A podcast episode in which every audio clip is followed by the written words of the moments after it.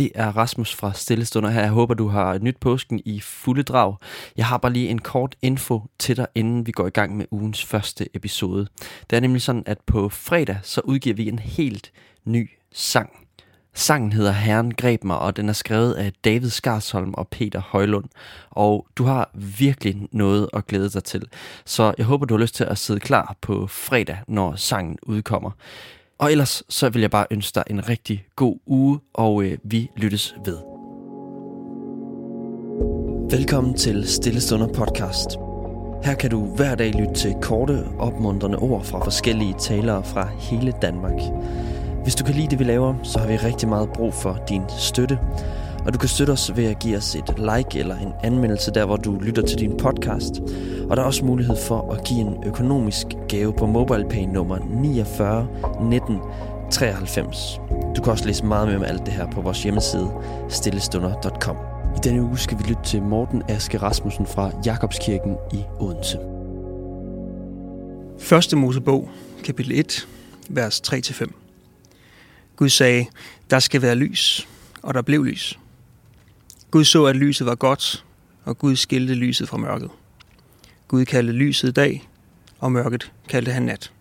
Så blev det aften, og det blev morgen første dag.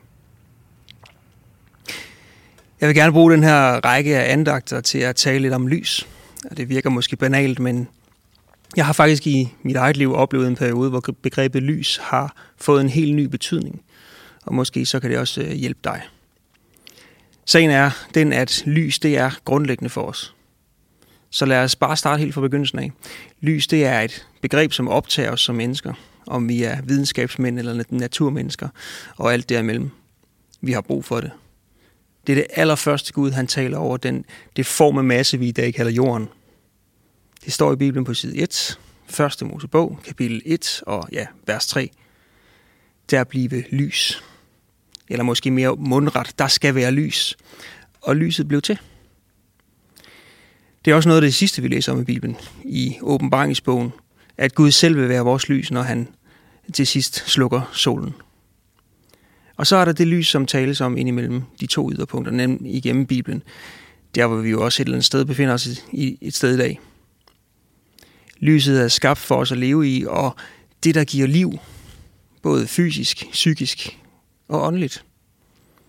Fra jordens grundlæggelse af, der har lys været et symbol for det gode, og det har også været mere end et symbol.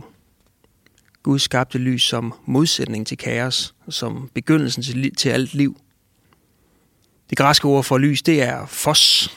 Det kender du måske fra fosfor. Fos, det dækker ikke over lyskilde som sådan, men lyset i sig selv ud fra de egenskaber, som det har. Livet kan ganske enkelt ikke eksistere og opretholdes uden lys. Det er både planter, dyr og mennesker, vi er afhængige af det, og vi kan ikke overleve uden. Og begrebet det bruges igennem Bibelen som eksempel på sådan lidt tøhe oplysning, altså visdom, og om ærlighed, renhed, ret levevis, guddommelighed. Jesus taler om at lade folk se, hvad det vil sige at leve livet med ham. Han taler om, at han er verdens lys, og han indbyder os til at vandre der sammen med ham.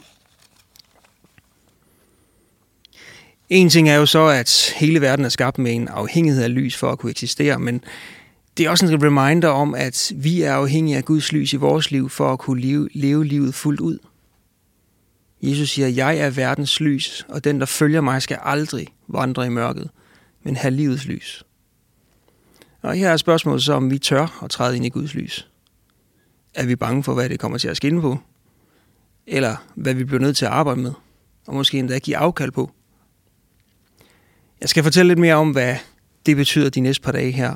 Og jeg håber, du vil kunne se, at det at vandre i lyset, det er det hele værd. Og så lige en lille udfordring her til sidst. Næste gang du oplever, at solen bryder igennem på sådan en rigtig gråværsdag, så mærk lige efter, hvad det gør ved dig. Jeg ved ikke med dig, men det bringer altid håb og glæde hos mig. Og så tænk så på, at vi må give Jesus adgang til hele vores liv.